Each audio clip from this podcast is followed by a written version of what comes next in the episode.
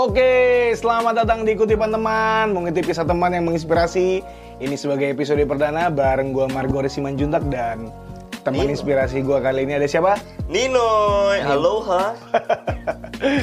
Boleh kenalin dulu, Nino siapa lo? Nama gue Ninoy Kusuma. Beneran Ninoy nama, nama, Oh, bener, nama bener, asli? bener, bener, nama. Dikenalin dulu Noy, ke teman-teman mungkin yang nonton belum tahu lu siapa, bisa dijelasin Gue bukan siapa-siapa sebenarnya. Enggak deng. Gue nama gue Ninoy Kusuma. Gue tinggal di, wah berasal dari Jakarta sih, Pamulang lah pinggiran.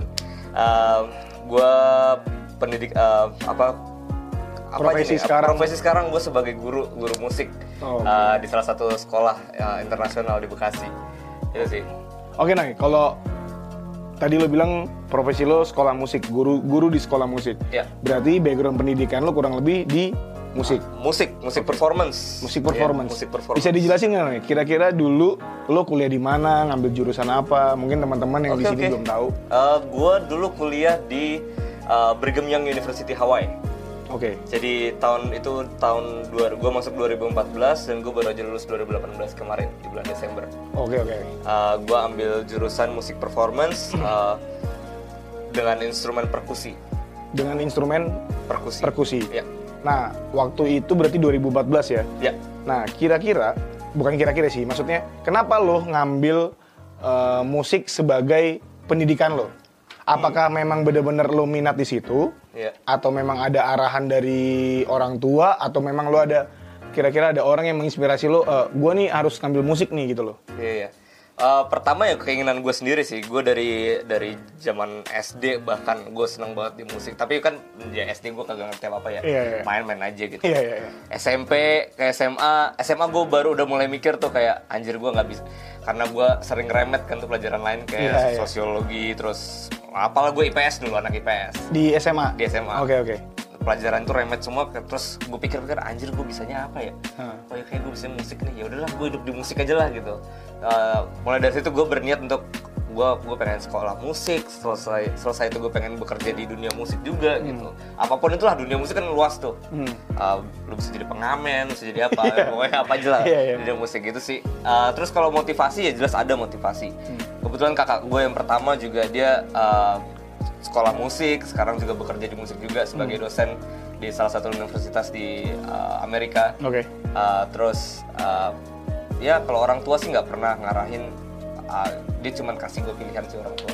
Oke. Uh, Berarti tadi memang atas dasar kem- kemauan lo ya. iya iya iya. Nah, waktu lo ngambil kampus di Brigham Young itu, Hmm. lo dari set terlebih dahulu, apakah memang itu kampus, eh, maksudnya ada beberapa kampus yang lo pilih Iya, baru, iya.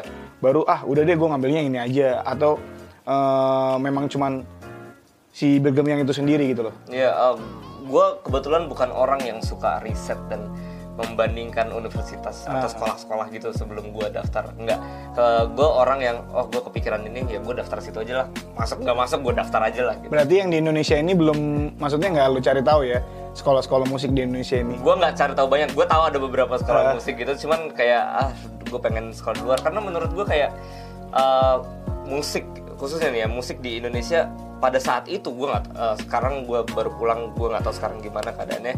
Tapi yang jelas pada saat itu gue merasa kayak waduh musik tuh nggak eh, kurang dihargain semua orang. Gitu. Jadi pikiran gue kalau gue mau bekerja di musik gue at least harus punya pengalaman bekerja sebagai dunia, di dunia musik atau punya pendidikan punya gelar musik dari universitas di luar. Supaya nilai gue bertambah gitu. Hmm. jadi itu kenapa gue gue nggak begitu nggak begitu apa ya nggak begitu nyari nggak begitu nyari di Indonesia jadi goal gue memang keluar aja lah Nih, gue menarik sama jawaban lo. Tapi Ah. ini kita agak sedikit lompat. iya iya Kenapa kalau seandainya tadi lo bilang, lo bilang eh, sekolah musik di Indonesia bisa bisa dibilang kayak kurang gimana gitu Iya, ya? iya, atau maksudnya lo nggak kepikiran buat sekolah di sini. Mhm. Kenapa akhirnya setelah lo sekolah di sana, terus akhirnya lo bekerja dan balik lagi ke sini gitu loh? oh iya eh, akhir. Itu menarik buat iya gue. iya iya. Eh, eh, men- karena menurut gue kayak gue sekolah di sana iya sekolah di sana. Eh, tapi gue selalu punya goal gue pengen kembali ke Indonesia untuk eh, bekerja di Indonesia sendiri gitu untuk memulai karir gue di Indonesia. Karena satu satu alasan utama gue adalah Indonesia rumah gue sendiri men. Ah. gitu. Kayak gue bebas melakukan apa aja karena gue tahu uh, uh, apa familiar dengan sistematikanya, Oke. uh, dengan cara orang hidup di sini, cara orang berkomunikasi di sini, cara orang mendapatkan koneksi di sini. Hmm. Itu. uh, jadi memang gue pengen mulai karir gue di sini sebelum gue punya karir di sana. Memang gue sem- sempat bekerja di sana, tapi uh, ya gue menikmati itu. Tapi gue jujur aja, gue sejak sa- apa sejak gue berada di sana, gua semakin kuat dorongan gue untuk gue harus mulai karir gue di Indonesia dulu sebelum gue keluar. Oke, berarti secara nggak langsung lu lu juga pengen mengabdi buat negara ini. Oh iya iya jelas. Jadi jelas. setelah lo ngambil setelah lo ngambil eh, kuliah di sana, lo balik ke sini pengen coba mengabdi buat negara ini juga Iya, ya. benar. Oke, balik lagi deh ke Oke kuliah. gimana gimana? Balik lagi ke kuliah, Noy. Waktu itu lo ngambil kuliah ini beasiswa atau pakai uang pribadi? Gue dapat beasiswa. Dapat beasiswa. dapat beasiswa. Jadi eh, kalau beasiswa gue kebetulan di Brigham Young University itu ada beberapa eh, program beasiswa. beasiswa. Eh, yang pertama ada namanya iWork program. iWork program ini dibuat untuk untuk eh, overseas students apa tuh Eh, apa murid yang berasal dari eh, luar Amerika dan Kanada. Oke. Nah, uh, jadi gue daftar di situ, uh, gue gua diterima aplikasi gue untuk beasiswa itu, akhirnya gue masuk situ lah. Uh, lalu gue juga dapat tambahan uh, apa namanya, gue dapat tambahan beasiswa juga dari Fakultas Musik di sana. Oke, oke. Uh, ya puji Tuhan itu uh, apa biaya kuliah gue selama empat tahun uh, gratis lah istilahnya. Oh, Gua- tercover dengan iya, dua beasiswa ya? Baik Dengan- baik kuliah, makan uh, dan tempat tinggal juga, apartemen juga gitu. Susah nggak sih, Noy, buat dapat beasiswa gitu? Mungkin teman-teman di rumah sana tuh belum Ah, tahu ah. gitu loh. Uh, Kayak kayak persiapannya apa aja sih lo biar dapat beasiswa itu? Kira-kira Iya. apa sih yang perlu lo perdalamin? Iya iya. iya. Gitu loh. Bahasa Inggris atau gimana? Susah enggaknya sih sebenarnya relatif ya. Hmm. Uh, karena menurut gue kayak kalau lo mau, lo punya niat gitu. Hmm. Uh, yang penting adalah lo ikutin aja syarat-syarat untuk dapat beasiswa. Masalah nanti dapat atau enggak, orang sana yang akan ngeliat dan itu akan jadi keberuntungan lo gitu. Lo lagi beruntung, kalau lagi beruntung ya mereka akan langsung tanda tangan, oke lo diterima gitu. Tapi juga uh, apa namanya? syarat-syaratnya juga sulit juga dijalanin. Jadi Hmm. lu uh, jadi kalian semua nih yang apa Yang nonton lah. Yang nonton nih. Atau yang kira-kira mau Iya. nanti kuliah di sana gitu. kalian semua yang nonton yang mau kuliah di sana kalian persiapin baik-baik Uh, kalian lihat setiap universitas yang kalian mau coba syarat-syaratnya apa aja sih nih untuk dapat beasiswa gitu Uh, apalagi nggak cuma beasiswa apalagi syarat untuk dapat masuk universitas itu salah satunya adalah uh, nilai TOEFL kayak Iya, nah ini ya berarti. dan ini satu hal yang sering uh, apa namanya uh, Menjadi- jadi jadi beban buat orang banyak Batu hambatan ya? Iya jadi hambatan buat uh, buat murid-murid Hmm. gitu kan. Kayak aduh gue nggak bisa nih TOEFL gue nih. Ya Hmm. gue juga punya perasaan yang sama men gitu dulu. Iya. Waktu gue SMA kayak bahasa Inggris gue aja remet mulu gitu. Iya. Nggak nyangka lah gue bisa sampai segini. Tapi gue berusaha keras supaya paling nggak gue bisa mencapai uh, nilai TOEFL gue. Uh, apa syarat nilai TOEFL. Waktu itu di tahun 2014 berapa Noy? Waktu itu universitas gue 500. 500 ya? Iya. TOEFL-nya harus 500. Iya, tapi setiap universitas beda-beda di Amerika. Oke. Tapi range-nya sekitar 500 sampai 550. Oke. Iya. Selain itu Noy, Ya. ada ini lagi nggak? Selain tadi kan ya yang paling utama sih sebenarnya bahasa Inggris ya. Iya, iya, iya. Nah, yang kedua ada nggak perlu kayak skill-skill menguasai baca not balok karena lu kan memang musik nih hmm, hmm. harus bisa baca not balok atau karena lo ngambil perkusi mungkin bisa Iya, iya. nge- ngegebuknya gimana atau gimana? Gini sih, kayak lo mau ambil musik ya lo harus sudah tahu tentang musik gitu. Karena ini dunia kuliah, men. Ini bukan dunia kursusan lagi gitu. Oke oke. Eh, lu di kuliah dituntut untuk apa ya, ya belajar dengan cepat gitu jadi kalau lu nggak nggak paham dari ba- basicnya aja nih kayak lu akan ketinggalan banyak banget gitu akan sulit buat eh, buat murid eh, di musik khususnya untuk ngejar ketinggalan jadi lu kalau lu nggak tahu not balok tapi lu pengen sekolah musik lu mendingan persiapin dari sekarang deh gitu Menarik nih. Oh. Kalau kayak gitu, kalau misalnya tadi lo bilang mengejar mengejar mengejar, mata kuliah apa Oh. yang menurut lo paling gampang atau paling susah?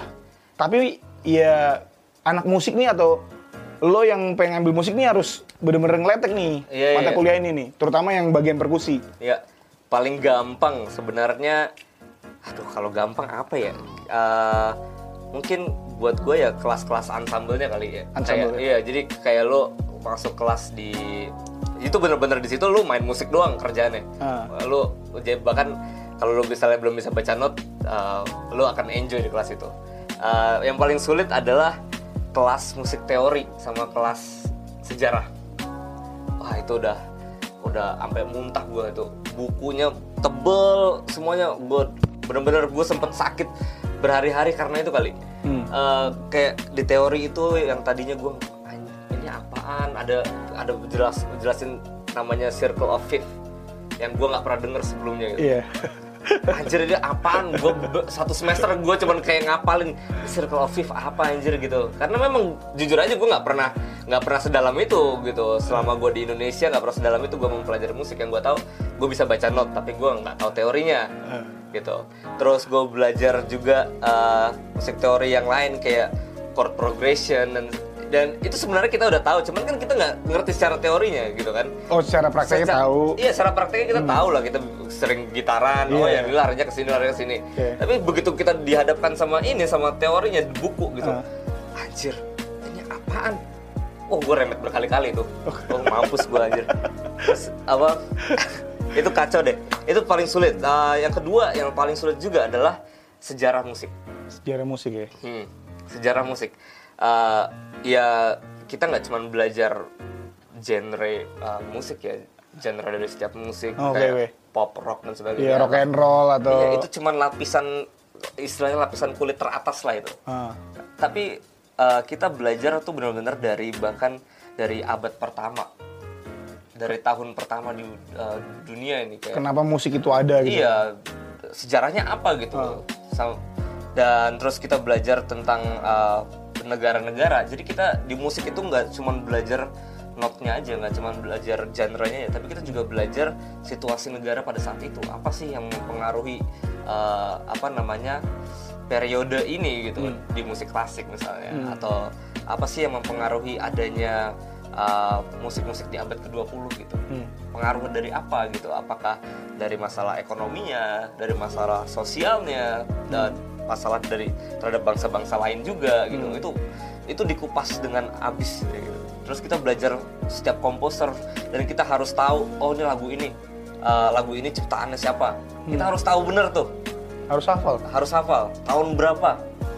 Berarti ada ujian tertulisnya juga dong? Ada ujian tertulis. Misalnya kayak tadi sejarah musik itu ada ujian tertulisnya ada juga? ada ada ada ujian tertulis ada ujian mendengarkan Hmm. eh, ada ujian apa lagi ya Eh, baca not Hmm. eh, sight reading sight singing.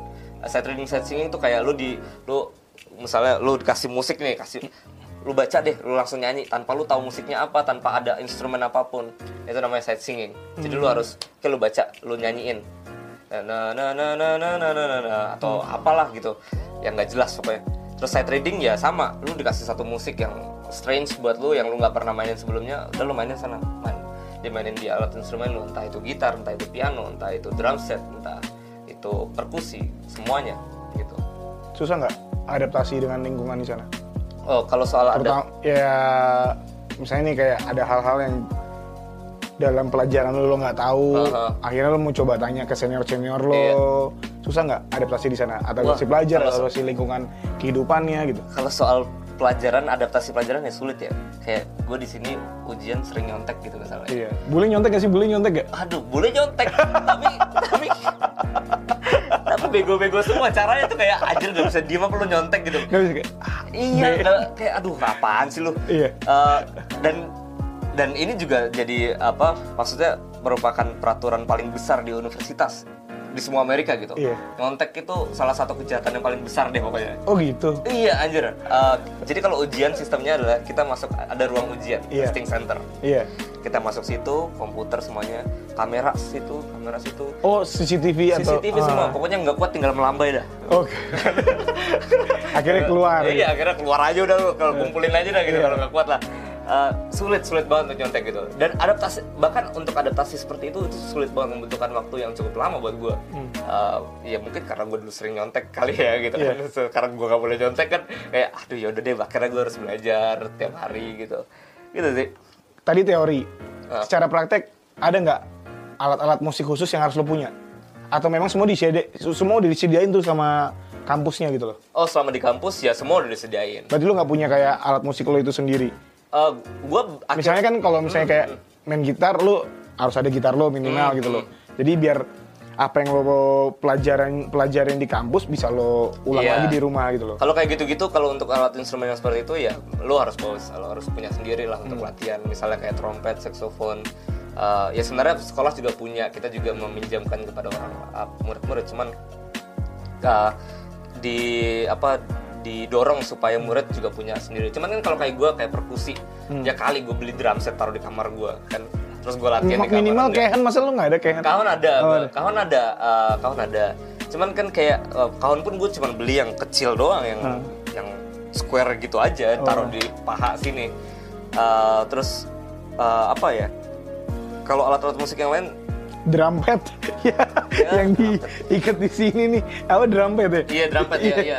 Ya kalau itu itu justru standar sih. Kita memang harus punya Harus itu punya. karena untuk latihan di kita kan nggak bisa masuk ruang latihan itu tidak 24 jam dibuka. Hmm. jadi jam 11 sudah tutup ya kita selanjutnya latihan di rumah ngapain gitu kayak Uh, tapi kalau untuk alat-alat musik kayak gini Hmm. mereka udah sediain alat musik alat musik besar Selama empat tahun kuliah Noy, hmm.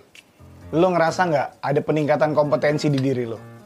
Atau memang kayak ya gue masuk dengan kemampuan skill gue katakanlah misalnya 5 pas keluar ya 5 juga atau Iya, iya. gimana gitu?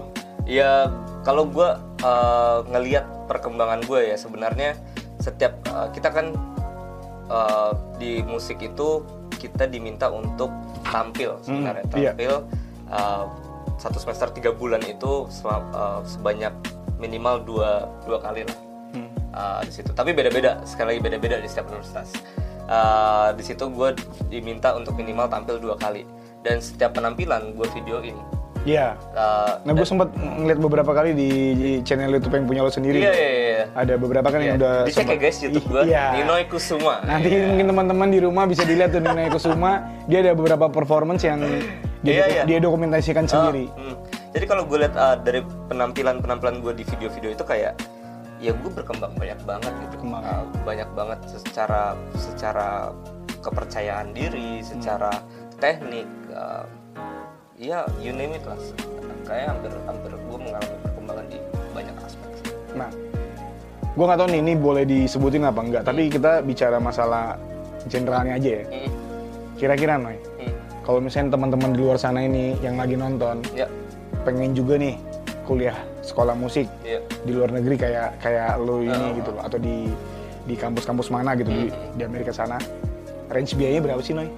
Hmm. Kisaran deh, kisaran Oke. biayanya kira-kira di tahun lo 2014 tuh misalnya lo sebutin angkanya sekitar segini sampai segini Iya. gitu loh. Kalau- biar ada gambaran aja. Iya ya, range biaya sih sekitar kalau untuk un- uang sekolah sendiri sekitar 27.000 ribu dolar. Hmm. Jadi dihitung-hitung ya sekitar mungkin 300 empat- bisa hampir 400 juta kali ya.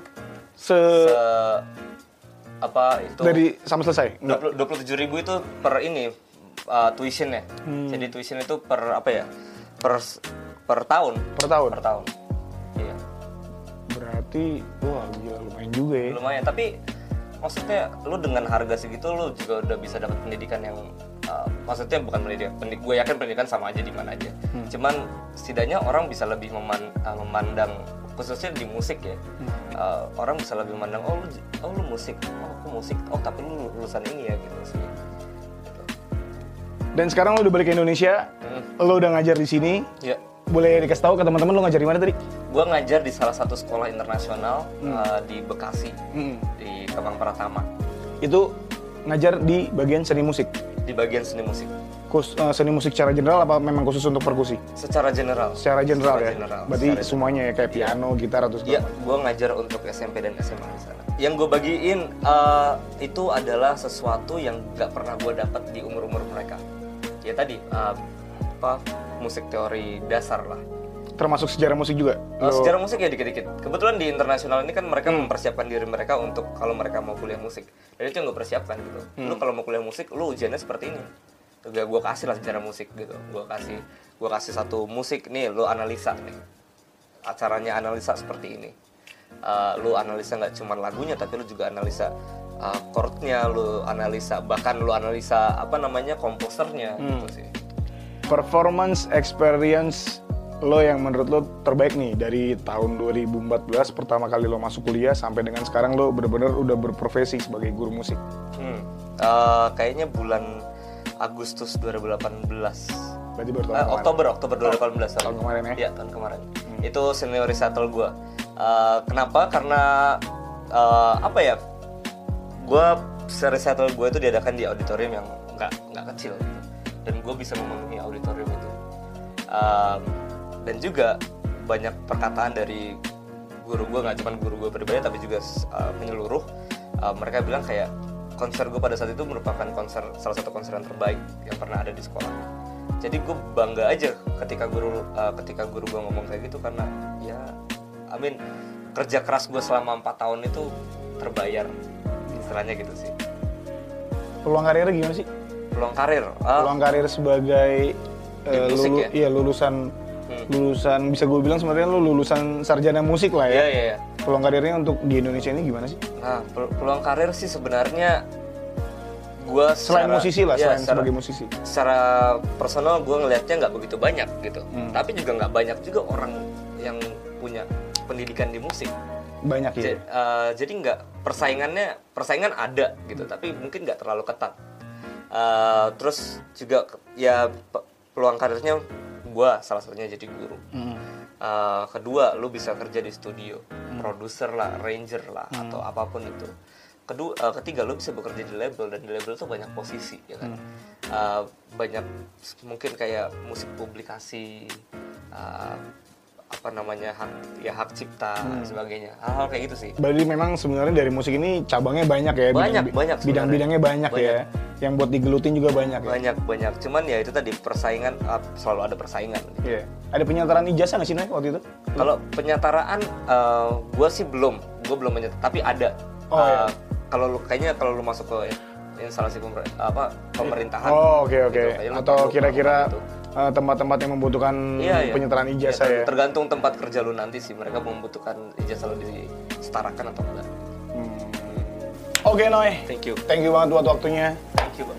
Nah, gimana tuh? Kira-kira teman di rumah udah jelaskan buat teman-teman yang mau kuliah di luar atau mau kuliah musik juga.